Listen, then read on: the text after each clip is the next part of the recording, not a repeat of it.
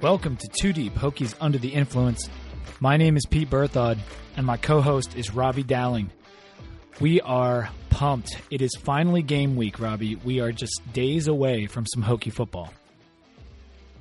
We had the Friday night game in Australia, so yes, we are a little ways from Hokie football, but we technically have already had some football. Yeah, it was it was something, and I thought uh, you know Cal was going to cover it there for a minute with the twenty point spread.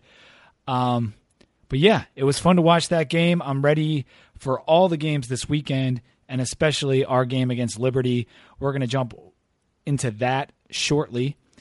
Before that, we're going to get on the line with Jonathan French.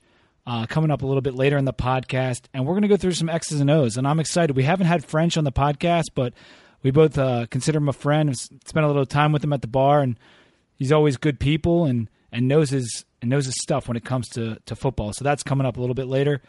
But before we get started, Robbie, as always, give us a cheers. Cheers to football being back. It's been a super long off season. We've already seen a little bit with the Cal game down in Australia. I thought that they were going to pull that out as well. and I'm really excited about the season. I don't know what it holds. I have no clue what's going to end up happening with this team. I don't think many of us do, to the positive or to the negative. So, with that, let's just cheers it to college football being back. I'm super excited about it, and I know you are as well.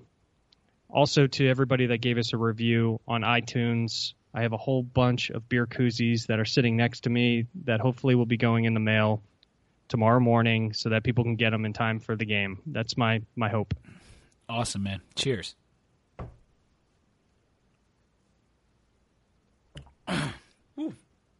All right. Let's do our news and notes. First and foremost, Jerod Evans was named the starter pretty soon after we released our season preview podcast, in which we said we wouldn't be surprised at all if he was named the starter based on the recruiting history of him, and he was. Now, he was only named the starter for Liberty as it stands. Uh, and I guess things can change, but with the way that VT football put out a picture of him saying Jerod Evans starting quarterback and he's doing the Cam Newton Superman look, it certainly seems as if he's our season long starting quarterback. But I'm sure other guys will play, especially in a game like Liberty where we might end up with a lead. I think we're going to see multiple quarterbacks in that game. Maybe they take him out after the first half. I'm not sure how it's going to end up playing or if they're going to swap him in intermittently. I'd imagine that we're going to see a couple quarterbacks, but you and I had alluded to a few times that there was a little bit of shakeup with Josh Jackson and the announcement that Fuente made there. But at the end of the day, I think we both came back to it, being Jerod Evans. So not a huge surprise there, although there was a little bit of a shakeup there that uh, had us all a bit nervous. Yeah, everyone was in a tizzy for a few days there. Uh, next news and note was the fact that they announced a player will wear the number 25 jersey each week, a different special teams player who's, I guess, earned it during that week of practice. I thought this was a really cool thing. It's going to honor Frank Beamer, as everyone knows he wore the number 25, and um, it's awesome. And Sam Rogers said, you know, he would he would do his best to to wear it as many times as he can, and uh, it's a it's a very cool and unique honor, I think, for Coach Beamer, someone who did so much for Tech. It ties back to what Fuente has said a lot during interviews in the off season. He actually hasn't said a whole lot, but one thing he's always been uh, I guess the best way to put it is consistent with is they want to you know respect what Beamer built, but then also build upon the future. So it's a nice little shout out to Beamer, and I think he's probably there was a news announcement. I think a little um, a quote from Beamer that was saying that he thought it was was a really nice gesture on behalf of the team. You mentioned the reviews that we got last week, and I felt like I wanted to put it in our initial no, news and notes items only because we were blown away by the number of reviews we received. Uh, we have kind of asked for iTunes reviews. Uh, every podcast at the end will ask, you know, give us a review, this and that. We decided to move it up, and you had the idea of sending people koozies for writing those reviews, as you just mentioned.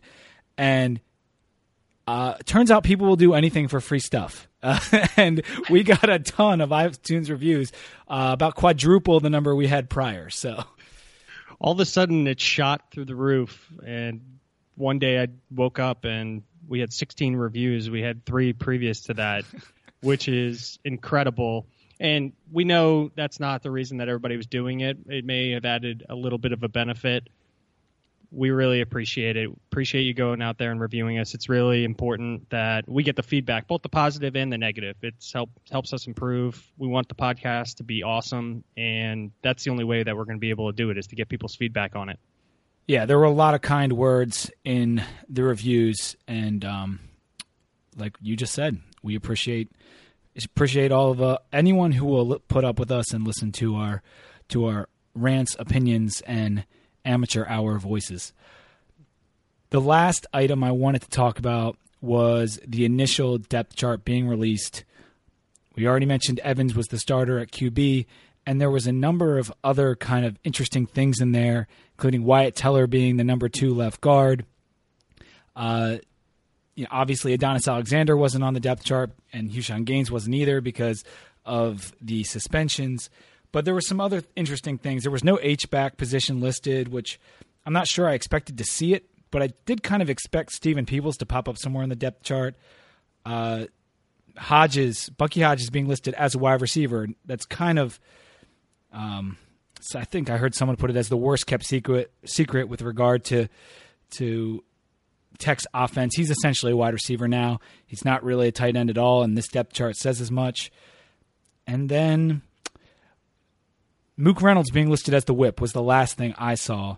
Uh, he's obviously Bud believes that he's versatile enough to play both, you know, strong enough to play a whip linebacker position, but also quick enough and better in coverage enough to play nickel corner. And so, if that's the case, then he's going to be on the field a lot of the time, as opposed to Anthony Shegog, the backup, who's better suited as a whip linebacker those are generally what I picked out.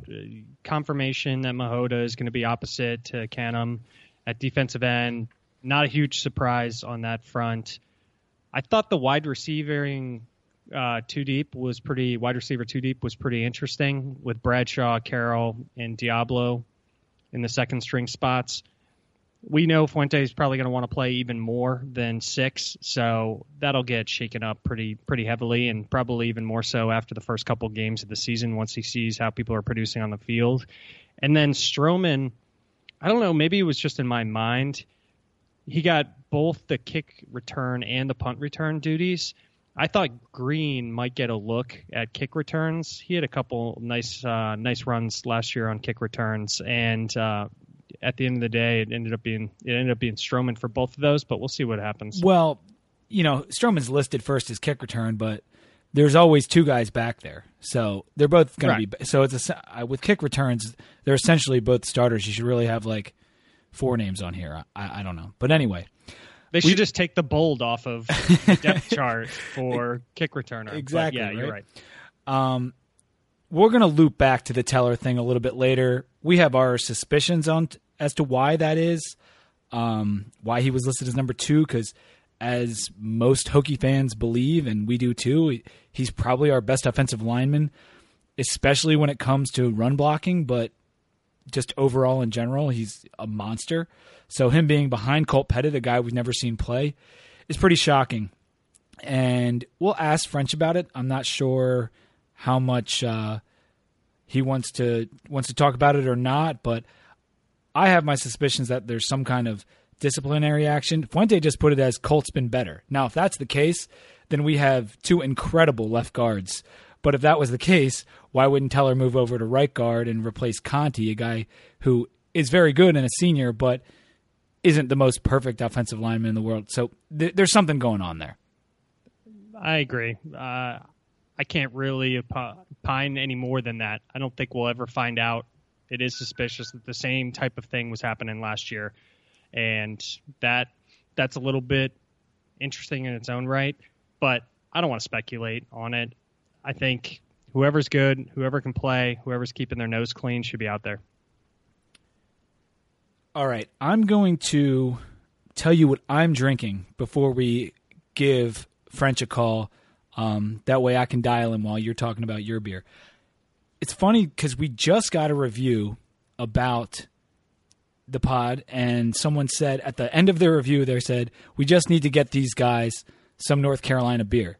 And I had already purchased the beer for this episode prior to seeing that review.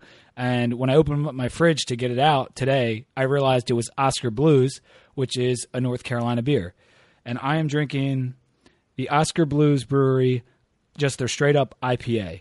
Uh, it's from Brevard, North Carolina, and it's in a blue can, and it just says IPA in three very large letters. Oskar Blues um, has been around for a while. Uh, they make some good beer, and I don't think I've had their IPA. I think I've had several of their other ones, particularly when visiting friends in Charlotte and stuff. But this is a straight up and down delicious IPA, 6.43% alcohol, and I really like it. The Oskar Blues IPA. We've been down on the last few beers on the show. So I find it surprising that we're going to kick this off, both enjoying the beer that we're having, at least more than than some of them we've had on here. I went with the Clown Shoes Beer Galactica IPA. It's an eight percent percenter. I was rushing back to make the podcast and picked it up, so I don't think we've had it on the show. I'm almost quite certain that we haven't, and it's great. I I really enjoy it. Clown Shoes. I've seen their beer a bunch, and I've never really drank much of it.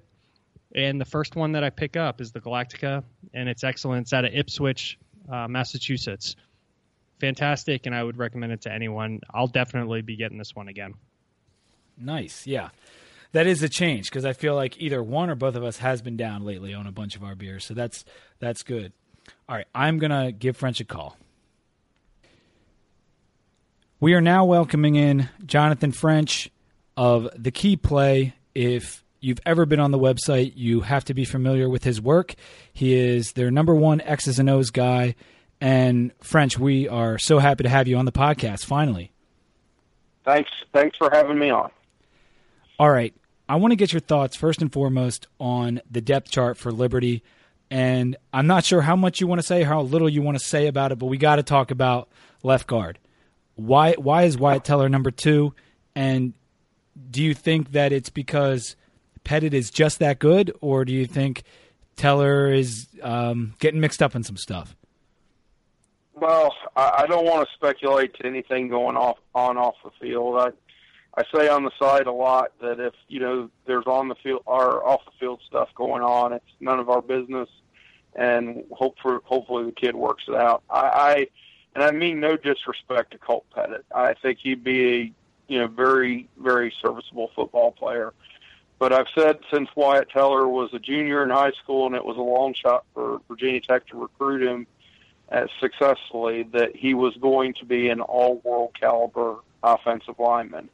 He has unique talents that nobody else on the football team, including other starters, can bring to the table. Um, footwork, his ability to create movement, his ability to get out in space and block he's a unique animal. Um, unfortunately, this just has been a pattern. Uh, you can speculate for all the reasons, but uh, he didn't get on the field much as a redshirt freshman, even though if you go back and you watch the film of those games, he's likely an upgrade over some of the guys on the interior like David Wang or or Augie Conti or uh, Caleb Farris.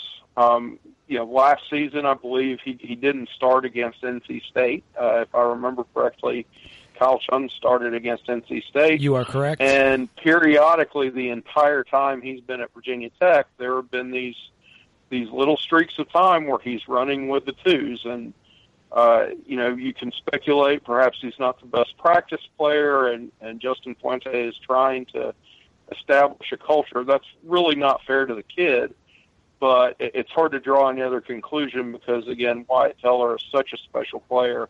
I know some of the recruiting services.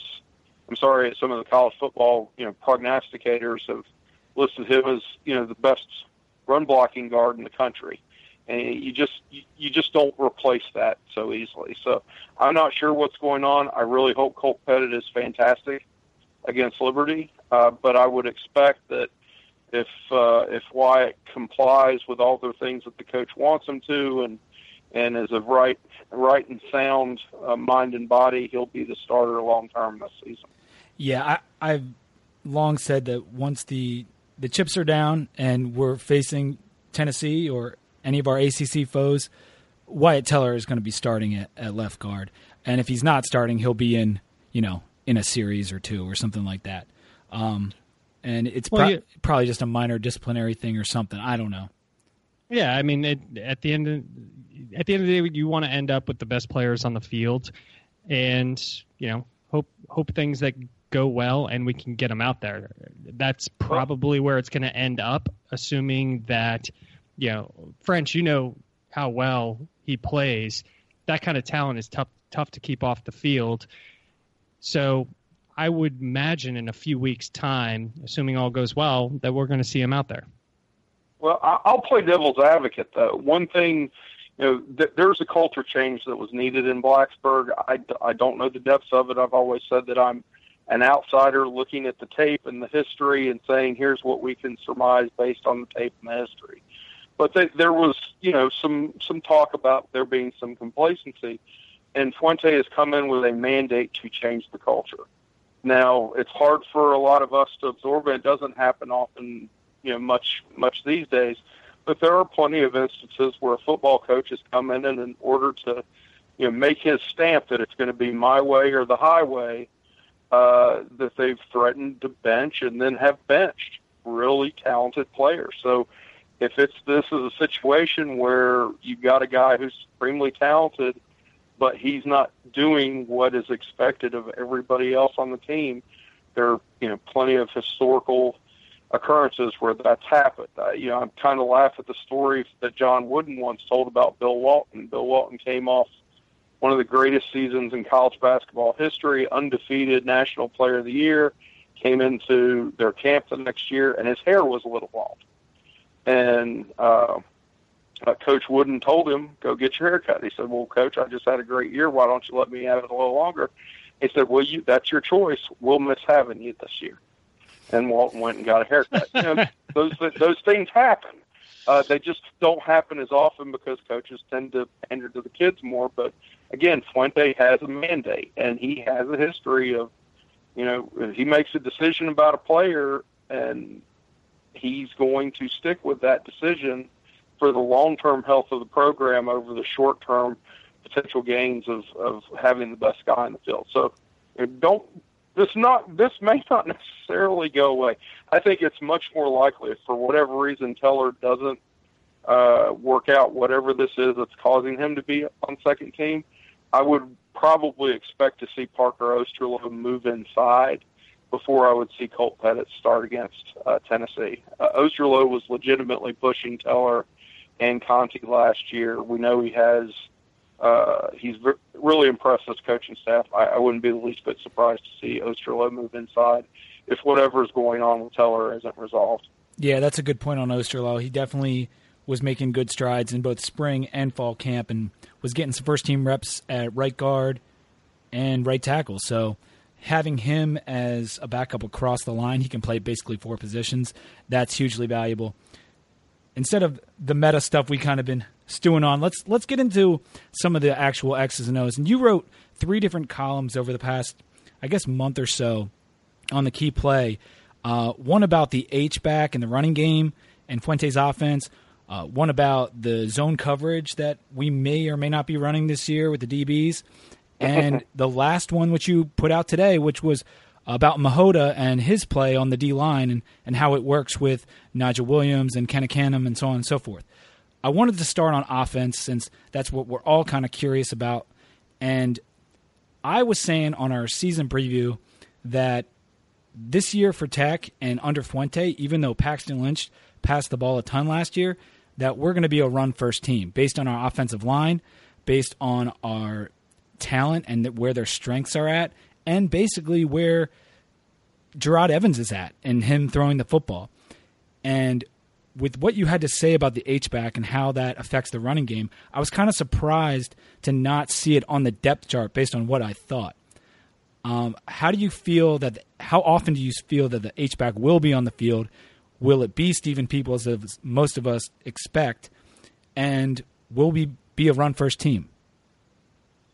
Well, that there are a ton of questions there. Yeah, I'm um, sorry. I kind of overloaded I, you a little bit. I, I would say they are going to be a run first team if you consider the screen game and run pass options as a key part of how you define the running game. Um, Memphis rotated multiple backs. Uh, the backs, for the most part, were averaging four to four and a half yards per carry, and their offensive line wasn't exactly blowing people up. Generally, when you saw a big play in the running game, it was a byproduct of how the entire offensive system forces a defense to account for every single possible avenue for the football with one formation, one motion, it could potentially be 25 different plays. Actually, earlier this summer, I wrote a column on that where there was one formation with the shotgun, the uh, tailback to the quarterback's right side, the H back right in front of him, another running back in the slot to his left who would jet sweep motion across. And from that look, which looked the same right up until the moment where the quarterback has the ball in his hands after the snap, everything looked identical. And I could identify 25 different running plays, four or five that hit the inside, four or five that would hit the strong side, either sweeps, quick pitches, options, counter plays, jet sweeps. Every part of the field was covered, and that's before you get into just straight pass pro uh, out of it. So they strain the field. The idea is make the defense account for the entire area across the line of scrimmage and get people to start running and anticipating where the football is going, and then they, they'll run out of position. You can pop a counter on them, and they'll take themselves out of the play. You go back and watch the Ole Miss game, you don't see the Memphis offensive line whipping, you know, Robert Nkemdiche on the line of scrimmage. You see the Ole Miss players literally running themselves away from the football – and the ball going where they're not. And that's kind of the beauty of the offense. In order to make it go, though, every single one of those plays has to be established. You can't just give up on the interior running game because then the defense is going to key to the outside and you just don't have the numbers to block effectively on some of those jet sweeps and counters. So it all works in, in unison. Um, the key to it, especially at Memphis, where Fuente didn't have the most mobile offensive lineman, was the H-back. When you watched the ball snapped and the quarterback create a mesh point with the running back, you could look at the running back's path. If the running back was going towards where the H-back was going, whether they were pulling, whether they were stooping, uh, whether they were uh, reach blocking to the outside, you knew the running back had the ball and that's where the ball was going. If the running back was running away from the H-back, so let's just say the H-back is to the right-hand side and releases – out to the right, and you see the running back going to the left. It was play action on film. I watched eight games in detail. It was play action 100% of the time. But that H-back has to be a, an incredibly effective blocker. Uh, he's expected to block big on big. It's not necessarily just blocking linebackers and safeties. Uh, the H-back, at least in Memphis's offense, was their number one primary short yardage possession receiver. Um, and occasionally he was utilized on a couple of different gadget plays, including one against Ole Miss that would have gone for a touchdown on a revert, a double reverse pass, where he was able to sneak behind the linebackers. And unfortunately, one of the Memphis linemen ran about, I don't know, 20 yards downfield on the play. Uh, so I, I really think that the ro- offense is going to be run heavy in the sense that you're going to see runs – in every direction. They're going to come from the same formation. They're not going to be able to look in the backfield and go, oh, this is going to be Travon McMillan on a jet sweep to the right side, which we saw plenty of with Scott Loeffler yes. last year. Uh, you're you're not going to know where the ball is going. That puts pressure on the defense, and accordingly, the screen game is part of that because they will throw you know, I believe against Temple in the first two series, I think they ran seven screens in the first two series against Temple. So they're going to screen the ball a lot, which is just an extension of the running game. It's you know today's version of a toss sweep. And then every now and then they're going to try to pop play action and get a big play over the top. Um, from in terms of the passing game, the big difference is one, you don't have an NFL caliber guy throwing the ball, but you have much, much, much more talented skill position players that can beat guys deep. And we're beating guys deep last year without a really tremendous running game. And man, if if if Jerod Evans can be accurate, there could be big plays all over the field. And you watch the VT Snapchat, the receivers are getting deep a lot in practice. Yeah, and I like what you said about that. Without the running game we really had, that we could have this year, we were still able to do it. And one thing about Jerod Evans, that's going to be greatly increased over Michael Brewer um, in terms of his running, and I was definitely including that read option as part of the running game and sweeps and all the rest. Uh, but design QB runs. And one thing you said a while back, I think in one of your articles, is that Jerod Evans is superior at finding the mesh point and knowing when to leave the ball in or take the ball out, you know, of the running back or that sweeping wide receiver or whatever it may be. That's something that's been a weakness at Virginia Tech for so long. God bless Logan Thomas, great player, got so much joy out of watching him play. But when he ran inverted veer, you could have you could probably three counts before he tucked the football, you would know either he was keeping or he was handing it off. There was no read to it. In Fuente's offense, the mechanics are so critical that they'll run a lot of stuff that's direct run plays that look like read options, but they're not truly optioning everybody, anyone. They're not um, option by definition is leaving one guy unblocked and then reading him. They're going to have plays where everything in the backfield looks like they're running a read option, and the reality is they're accounting for everybody play side, and it's a straight run all the way. But the mechanics are the same every time that they can change it up. One play they can option a guy, one guy, the next play he's going to expect not to be blocked because the exact same motion's coming at him. Everything looks the same in the backfield, and boom, you crack down on him with a with the H back from his blind side, and he never knows it's coming. Next time, he's going to expect that H back to come and crack him from the blind side, and then he's hesitant, and the H back goes and blocks somebody else, and you get a jet sweep uh, on an inverted veer look around the outside, and he's sitting there frozen, not knowing where to go. And you don't even have to block him. That's the beauty of the offense. So those mechanics from the quarterback position are so important and and I think that that had a uh, I think that that had a really really big impact on why Jerod Evans rather than Brenden Motley or Joshua Jackson ended up being the starting quarterback. Well, how much? How about one more question on that point, Jonathan? Rogers over McMillan at starting running back. How much do you think it may have been his hands and his ability to catch uh, that influenced him getting that look, at least in the Liberty game as starting running back on the depth chart. We'll see what ends up happening on the field versus it could be any other number of things. McMillan not having, you know, a great fall and spring, ups and downs that Fuente mentioned multiple times. He was positive on him one day and negative on him the next day. How much do you think Rogers' hands and the ability to catch the ball in the backfield and make plays influence that? as a tailback, uh, again, not having the, the ability to be inside of the practice or the film room, uh, as a tailback, I don't know that it made a whole lot of difference. Um, Memphis's offense was effective in using the traditional screens the running back, but you didn't see a whole lot of stuff where the back was going out for uh, for pass routes from a set tailback position. Um, and as far as I know, uh, and feel free to have someone from the coaching staff correct me, but they haven't discussed it in press conferences.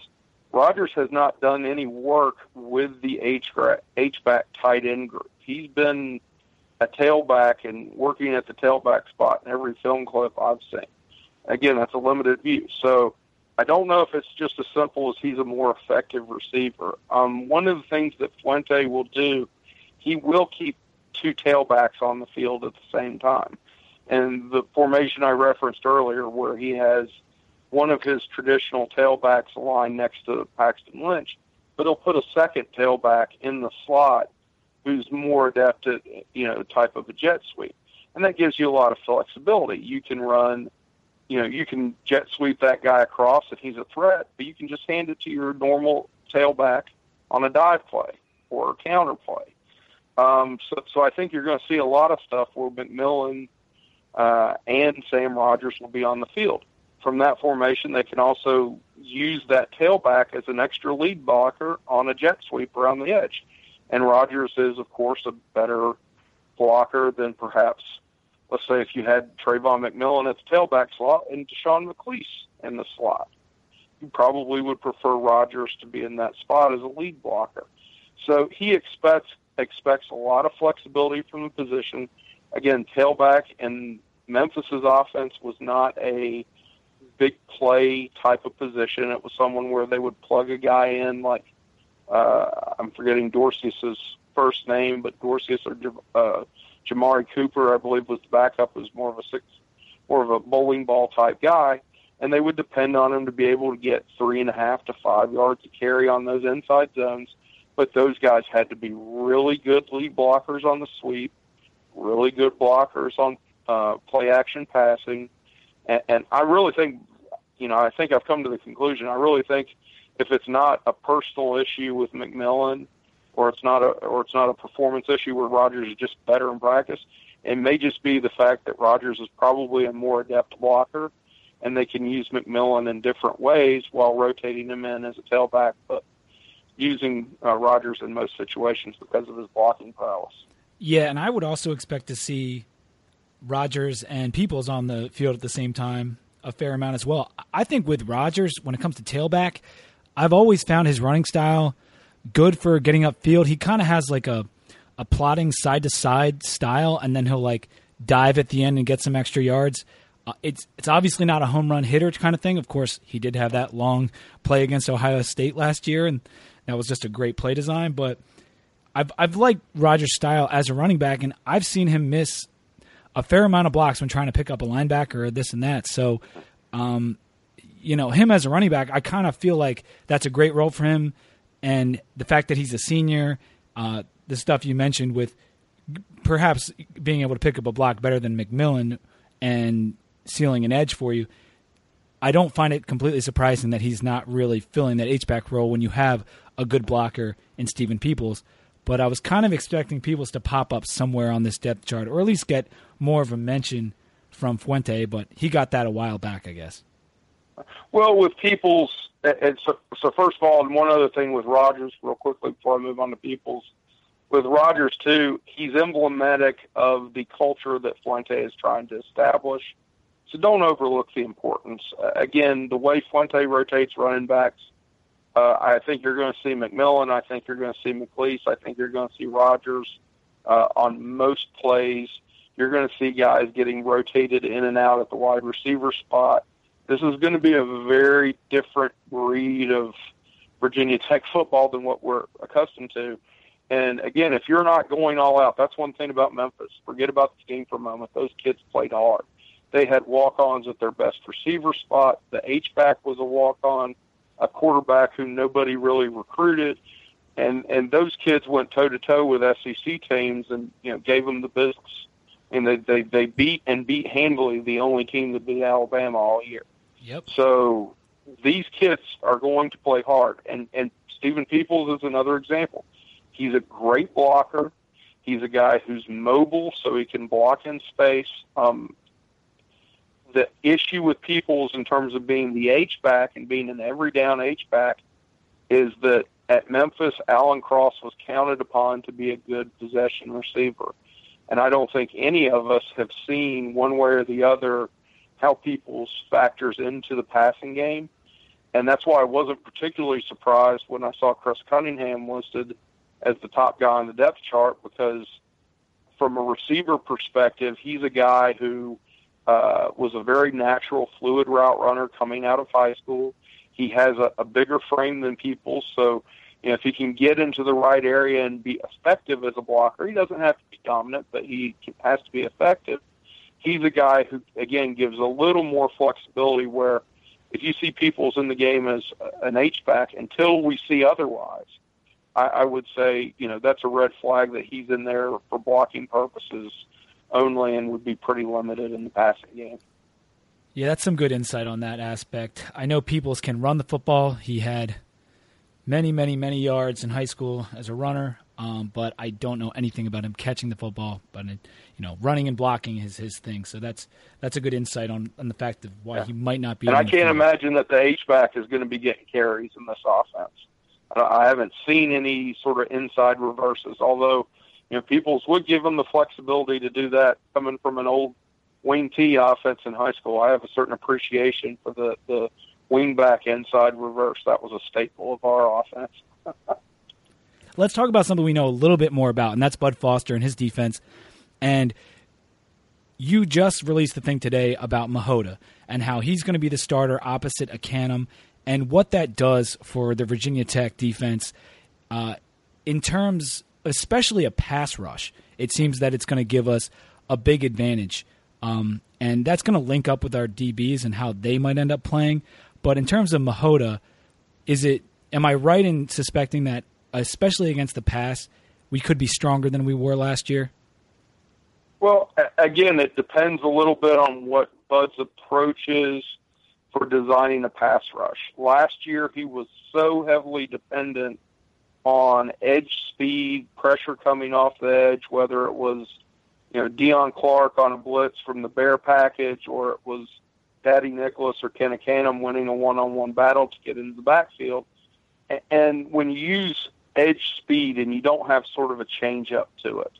What that ends up doing is it creates a tremendous amount of space between the defensive tackles who are kind of plotting in there and driving the guards backwards and those defensive ends who are getting upfield. If the offensive tackles can stay with them and drive those guys upfield a little bit, it creates huge lanes for quarterbacks. And and unfortunately, when you combine that with uh, defensive backs and linebackers who are turning their back to the quarterback and running to play man coverage, uh, it just kills you against a running quarterback if they can escape the pocket.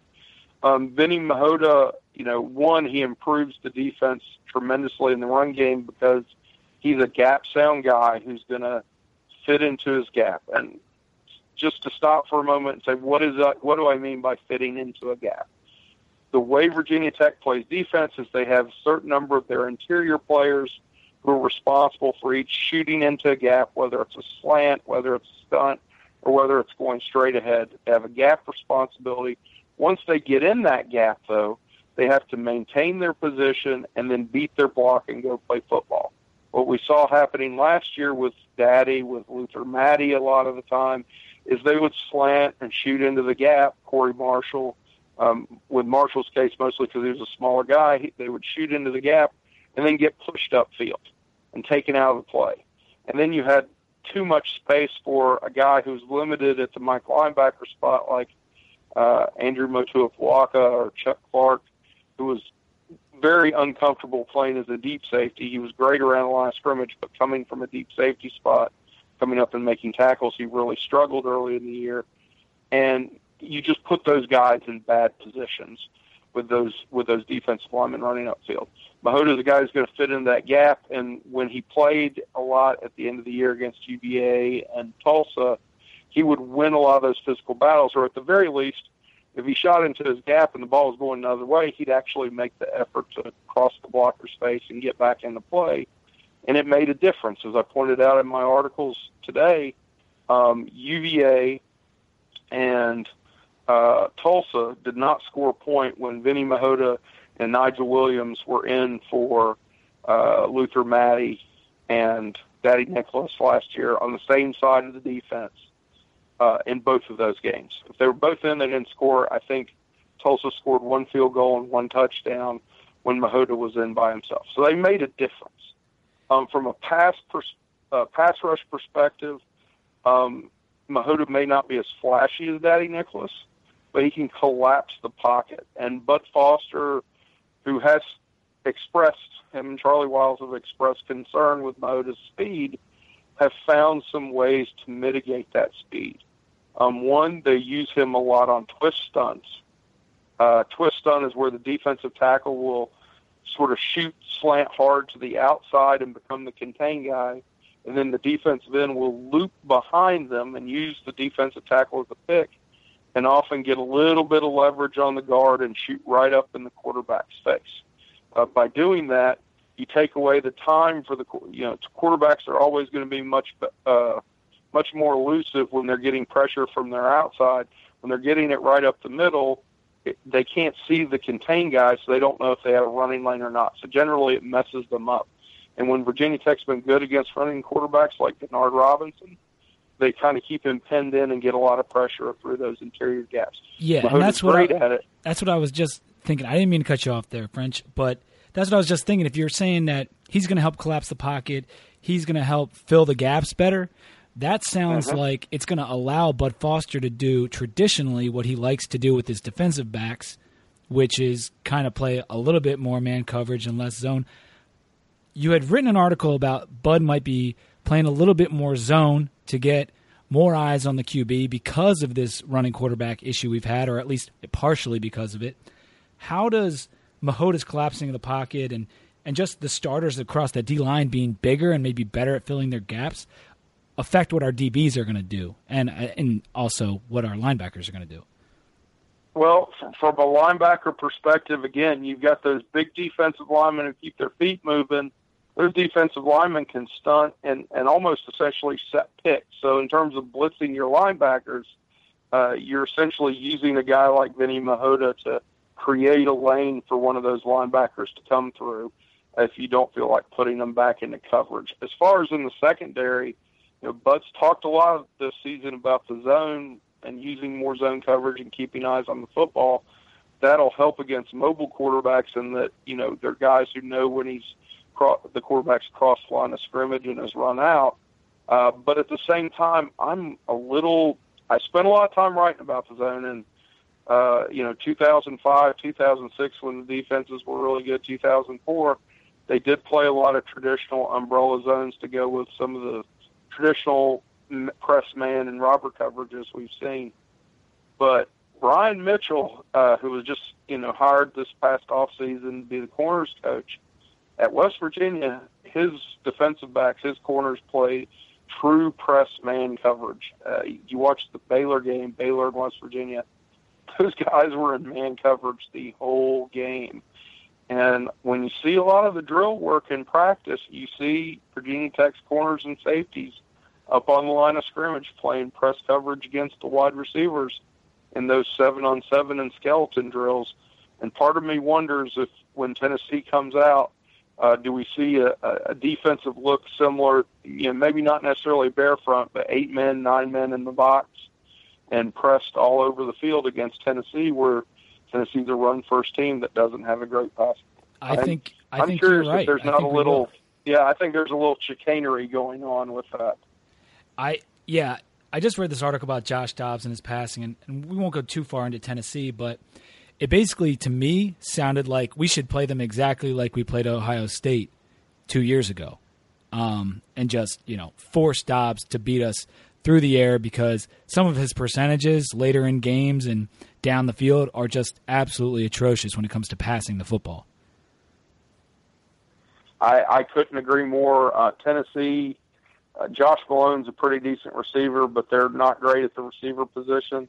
And at offensive tackle, they're going to be starting a redshirt freshman on one side and their starter on the other side. Kid from Roanoke named Chance Hall is hurt and likely is going to miss the game, so they've got a, a guard moving outside. So they're, you know, in terms of getting pressure on the quarterback, if you can keep Dobbs contained, he's not nearly as much of a threat in the downfield passing game. You really want a game plan that keeps him hemmed in the way they hemmed in uh, you know, J.T. Barrett back in 2014. I think that's a key to the win uh, because Tennessee's running game, you know, th- those two running backs, uh, Jalen Hurd, I think he's much better than uh, much better than Ezekiel Elliott was. I know some Cowboys fans won't be thrilled to hear that, but Jalen Hurd's a stud and Alvin Kamara is a burner.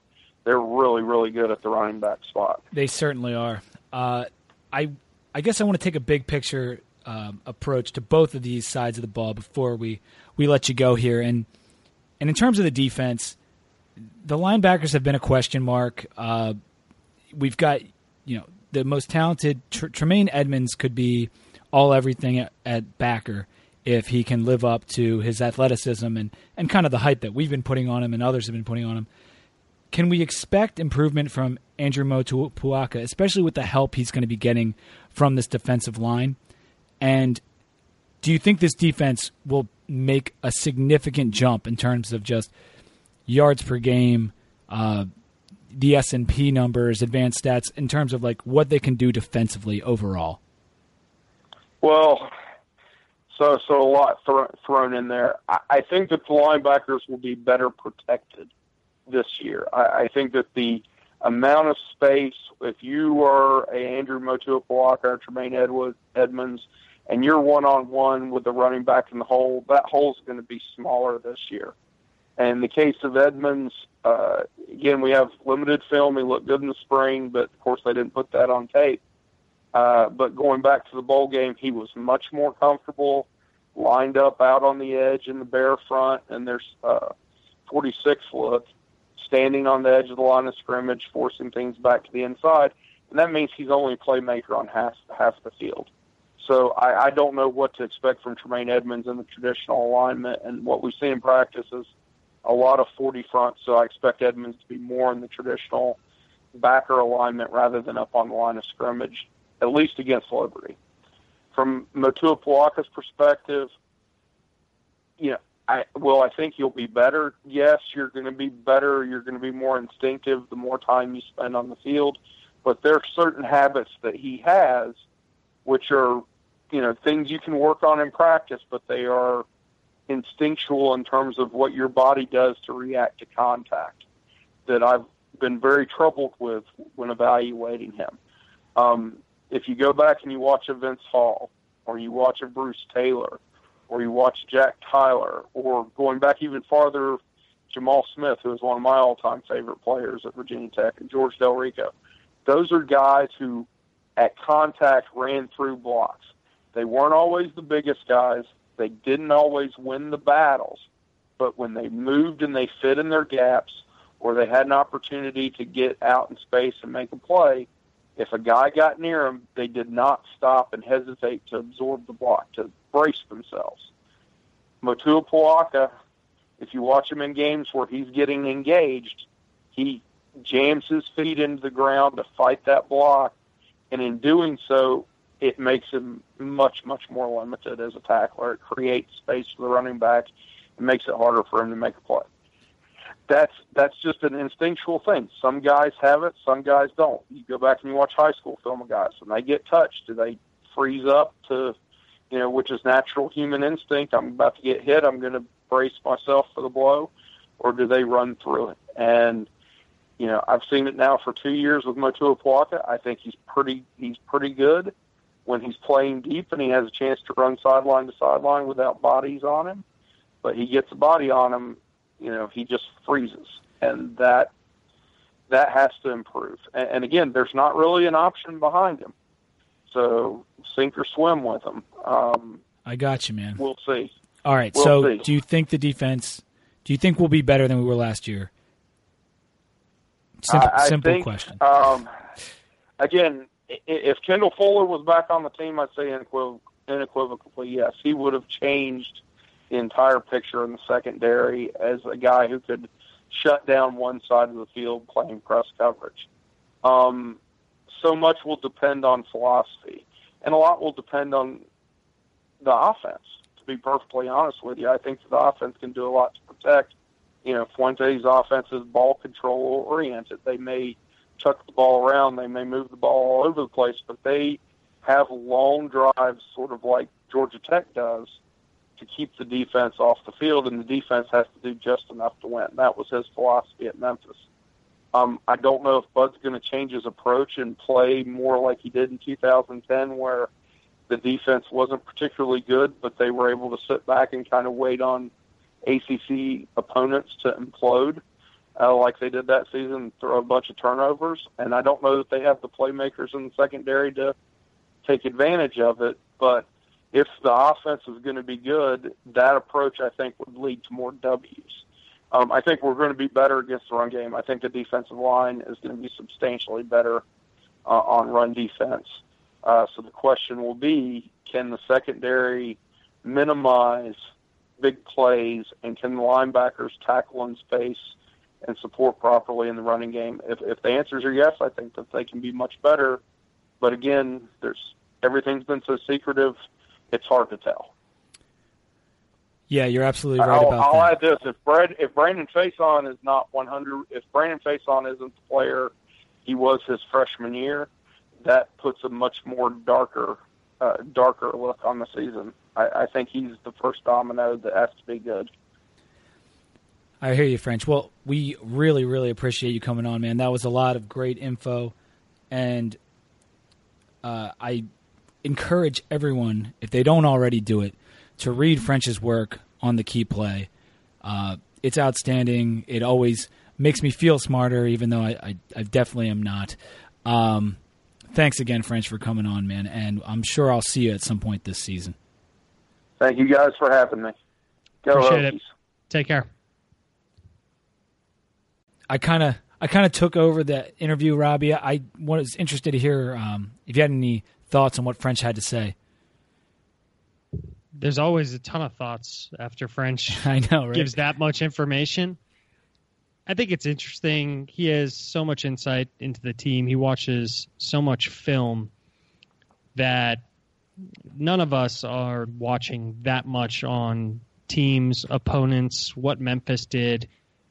It's insight that you really can't get any anywhere else in my mind other than going back and, and doing it yourself. And even if you did you don't have the, the knowledge that french does uh, about the team the schemes what they're going to be doing.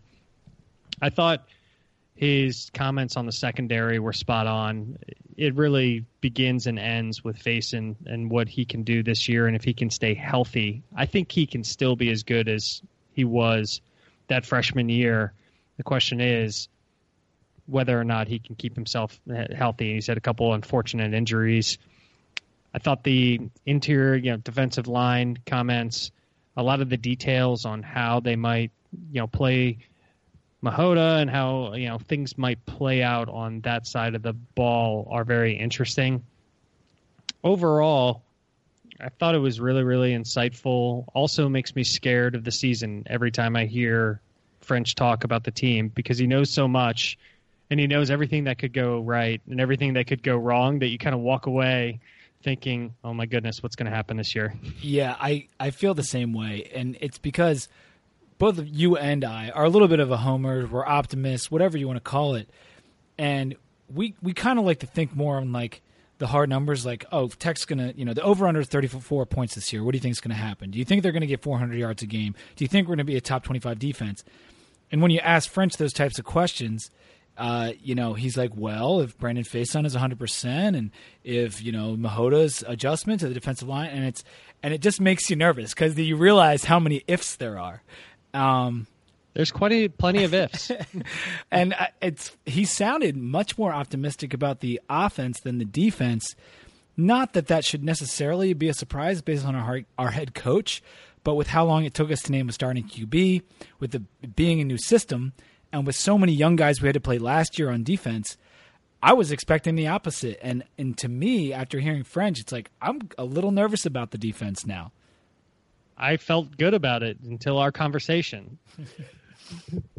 But anyway, We got we have a lot of talent on the offensive side of the ball that gives us a lot of flexibility and the holes are much smaller and much less critical and we're we're coming off of so many years of offense that really hasn't lived up to expectation or even if there was an expectation hasn't lived up to what we were used to as Virginia Tech fans whereas you're coming off of a down year on the defense so seeing improvement is a little bit more difficult in that in that aspect yeah, man, I think what we should do is probably have a drink. So, Robbie, tell me what you're drinking over there.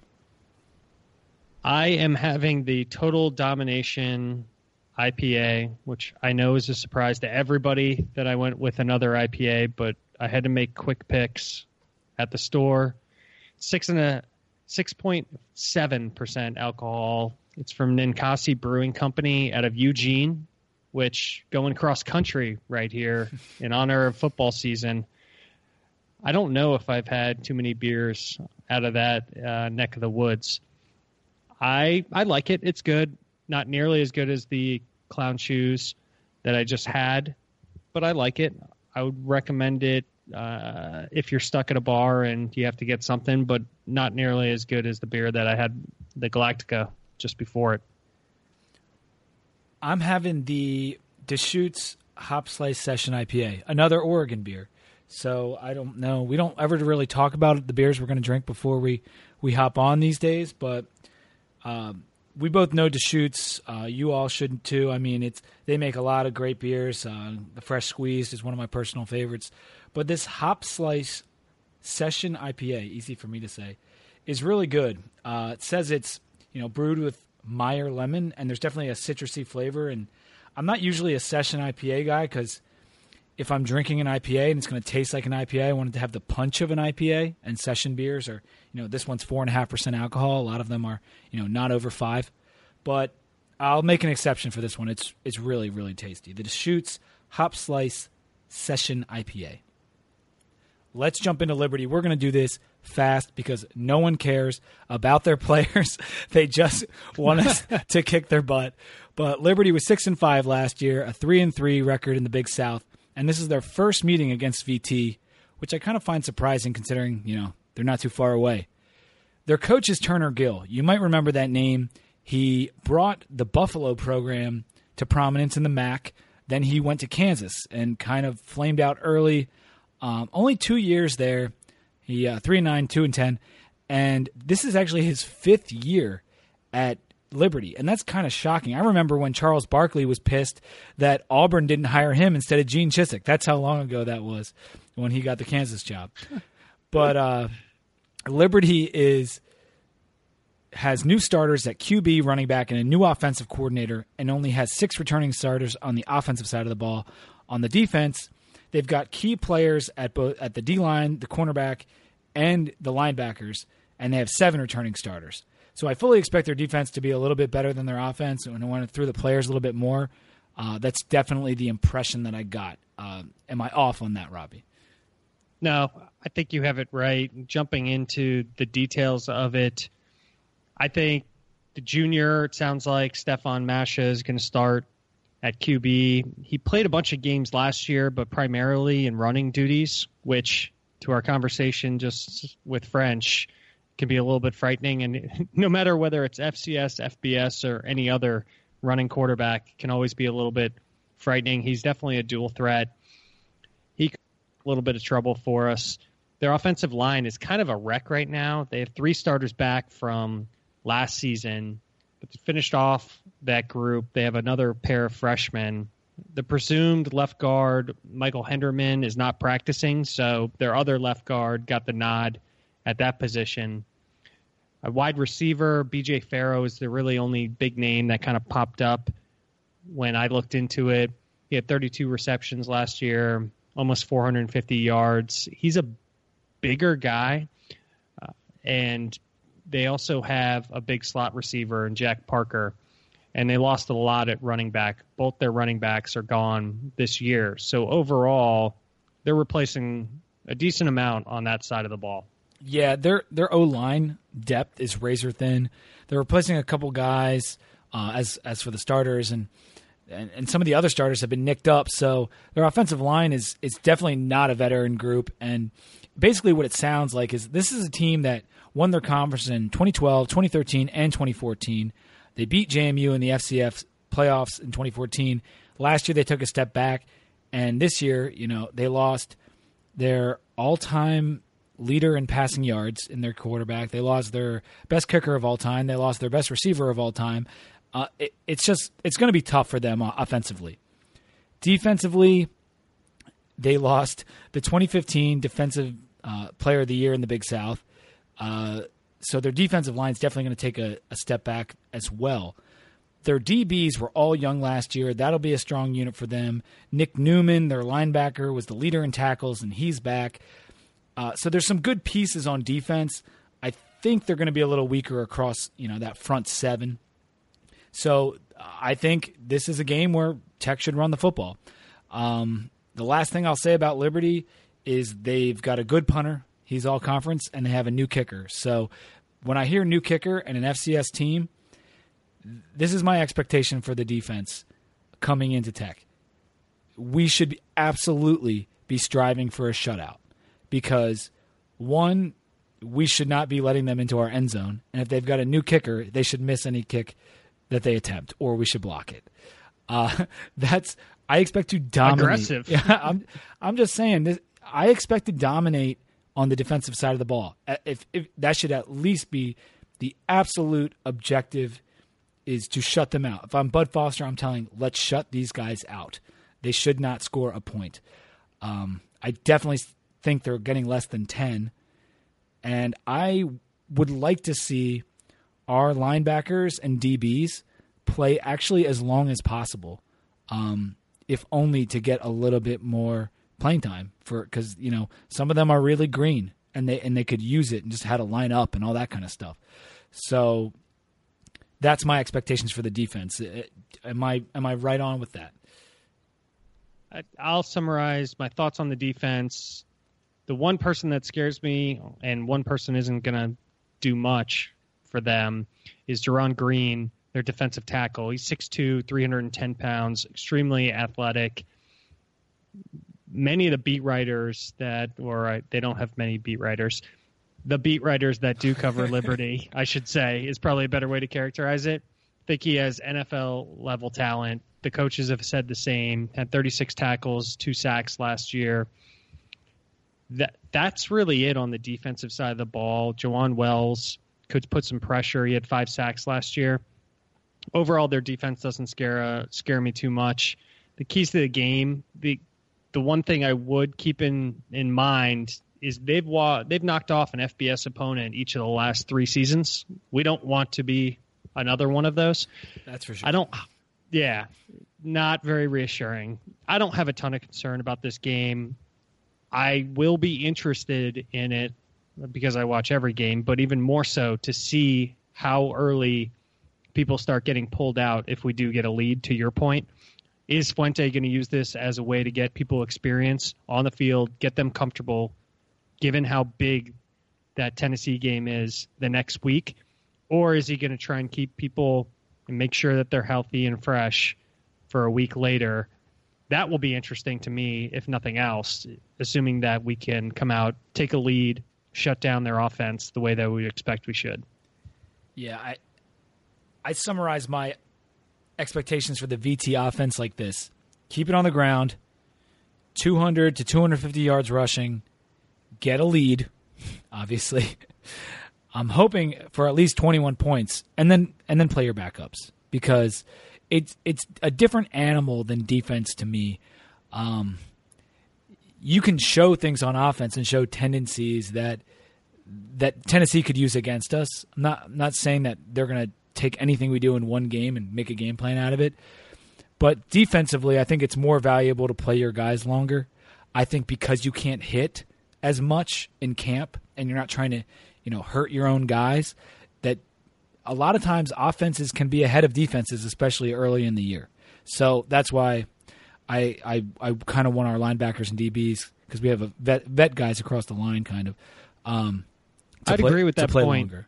I would also say that I would be very surprised if what we see against Liberty looks anything like what we see against Tennessee. You have a veteran defensive coordinator that's been doing this for a long, long time, has plenty of schemes that he can throw out on the field with adequate, I would say, skill talent and still make it work.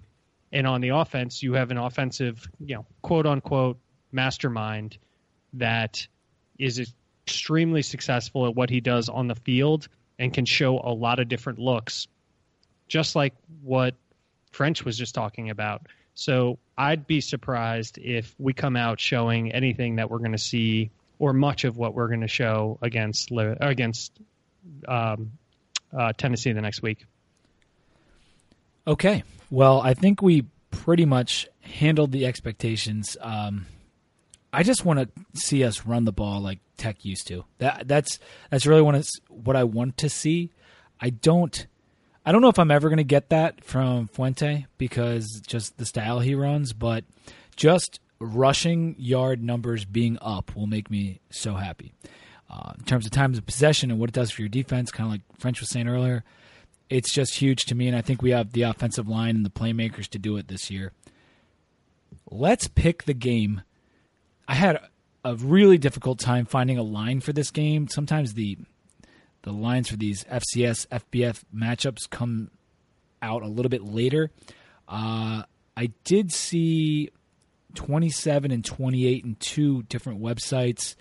Um, I don't know. That seems about right, I suppose. Let's let's call it 27 and a half. What, what do you got? Uh, Tech, Tech is a 27 and a half favorite. No, no, I'm thinking how many points that would be. and what we would do with our starters is where I'm going with this. I'm going to go VT over. I'd anticipate it to be, I don't know, a seven.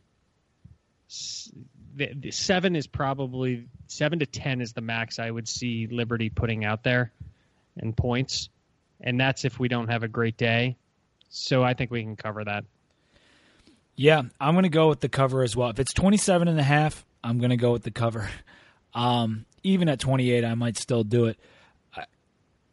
I, don't know why I'm so supremely confident. This is probably going to blow up in my face, but I just think it might be slow going. It might be very much like the Furman game last year, where I definitely was just kind of pissed at halftime in that game. I think it might have been 14 to 3. I'm not exactly sure. But I remember it not going the way I wanted it to go. And lo and behold, I we won by quite a significant margin. I think it was 45 to 3. Uh, I think it's going to be something similar. It could be a little slow to begin with and then we, you know, we we knock them out in the second half and and cover, you know, that 27 and a half points, but I'm not going to be putting any money on it anyway, but uh, I do think that we will cover 27 and a half. Let's move on to some other picks because there are so many great games this weekend. And this early in the season, we're not just going to pick ACC games because there's so many poor games against other FCS teams like ours.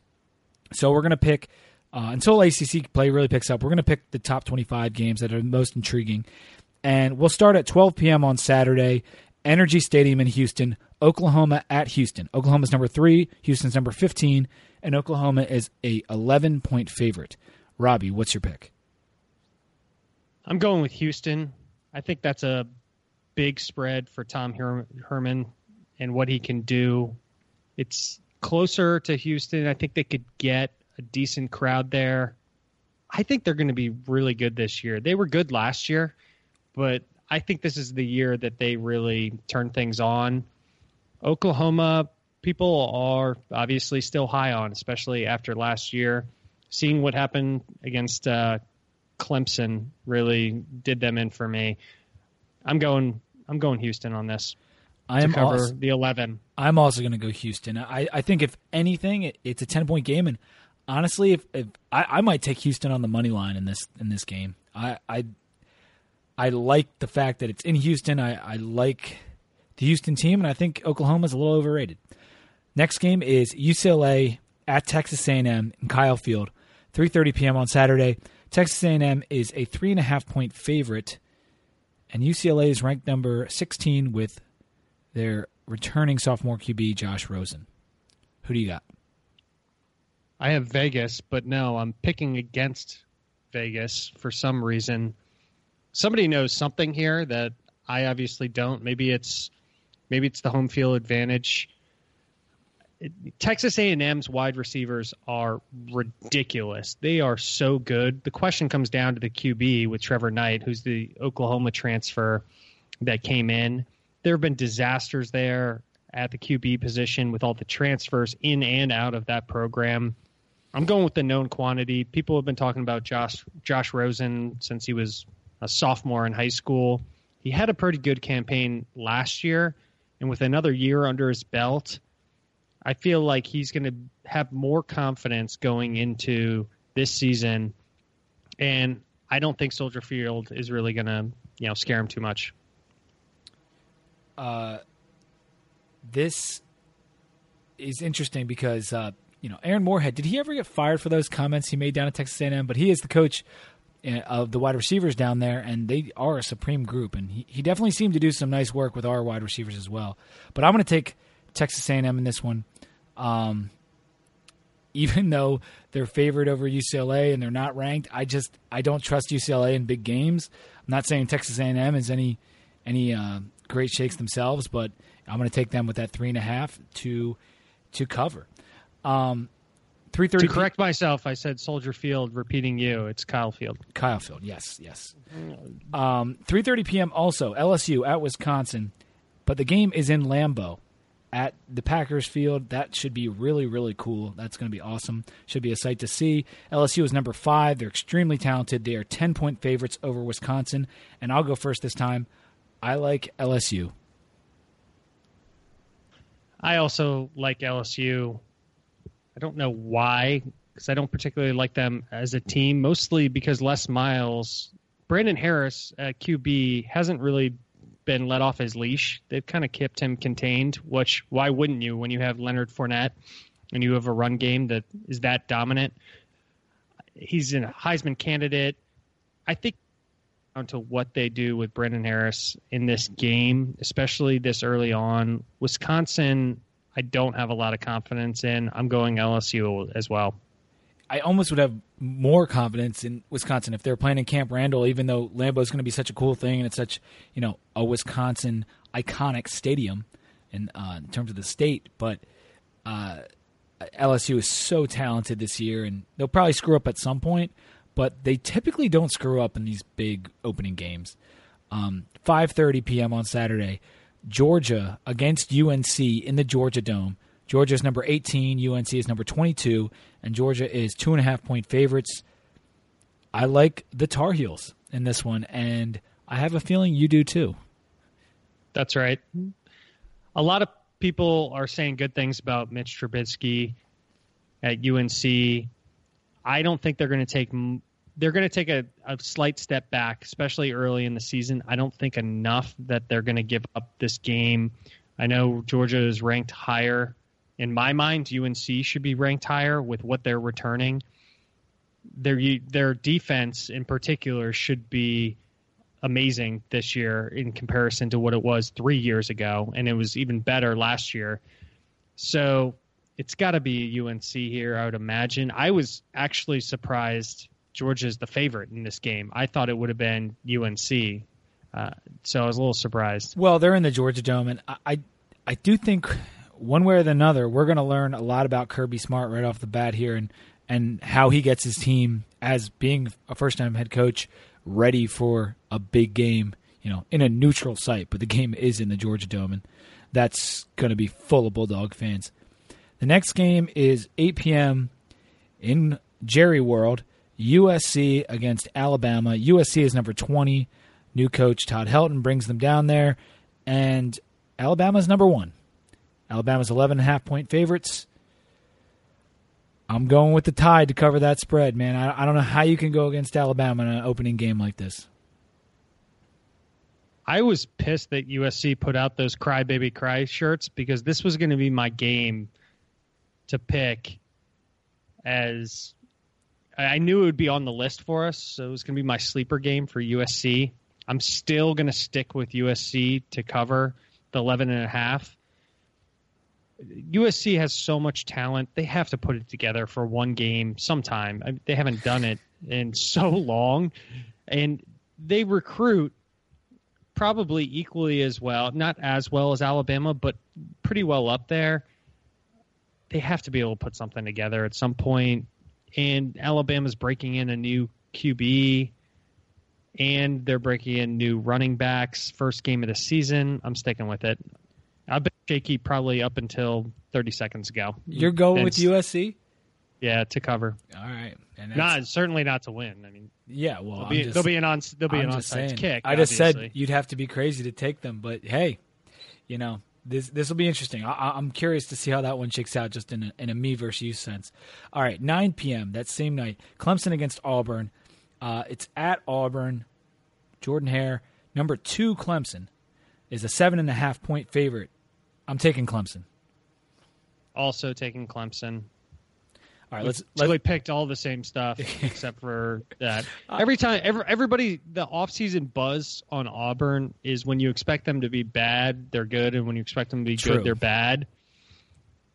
I don't buy that. I think it's just a matter of how the season plays out, and their quarter same quarterback as last year. Let's all be uh, honest; it didn't go very well. let's see if if, if Malzahn can have the bounce back season. Um, I'm sure the Tigers won't.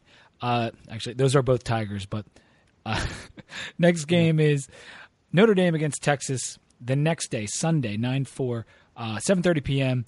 Notre Dame is a three and a half point favorite. This is a game that Notre Dame crushed Texas in last year. Um, this time, I believe it's in Austin. Um, regardless, I'm actually going to go with Texas. I'm leaning that way as well, only because of the split quarterback decision at Notre Dame. Some people some people think it has no impact on the quarterbacks. I think it does. You want your guys in there behind you, know that you're getting every snap of the ball, get a tempo, a rhythm in place, not swapping somebody else out. The whole two quarterback system really threw me off of this whole thing. I'm going to go Texas as well. We'll probably both be embarrassed, and Notre Dame will win by 20, 21.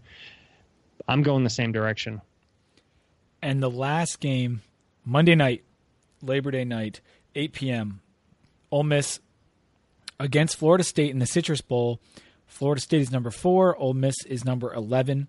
And Florida State is a four point favorite. I really like the Noles this year. I'm going to take them to cover that four points. I don't understand this whole old Ole Miss was on the radio. There was a five fans I heard on the radio. I think in the past week saying they really feel good about winning this game. I certainly wouldn't. There's a lot of people picking FSU over Clemson this year, given the amount of talent that they have. A lot of people think that the new quarterback is a stud. I'm going FSU as well. Boring picks from us both, but it is it is, it is week one. so- Yeah, you know, I, I went with, eh, you know, a lot of the, the favorites. I did go against Oklahoma. I guess that's just my dislike of the Big 12 right there. But um, we'll see. It We really don't know anything at this point. So I'm so excited to see how all the games go this weekend, particularly the Hokies versus Liberty, and finally getting a chance to see more than a Snapchat feed of you know one aspect of our team. Should be really fun. I don't think we have anything else. If you want to hit us up on Twitter, it's at 2deepvt. Emails, if you want to, you know, send us an email, 2deepvt at gmail.com.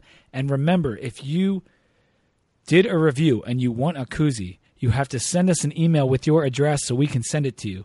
And it's at 2deepvt at gmail.com, like I just said. Again, write us an iTunes review. We will, for the next, mm, till Tennessee, if you write us an our iTunes review, we will mail you a couple koozies. You extended it another week. We're going. we're going one more week. Why not? Why not? All right. You get. You get. Next I'll take week two. mailing- Yeah, you- week two. Week two's mailing duties. All right, buddy. Um, all right, everyone enjoy the first game. Let's hope the Hokies come out and dominate the way I think they will. And until we preview the battle at Bristol next week, go Hokies.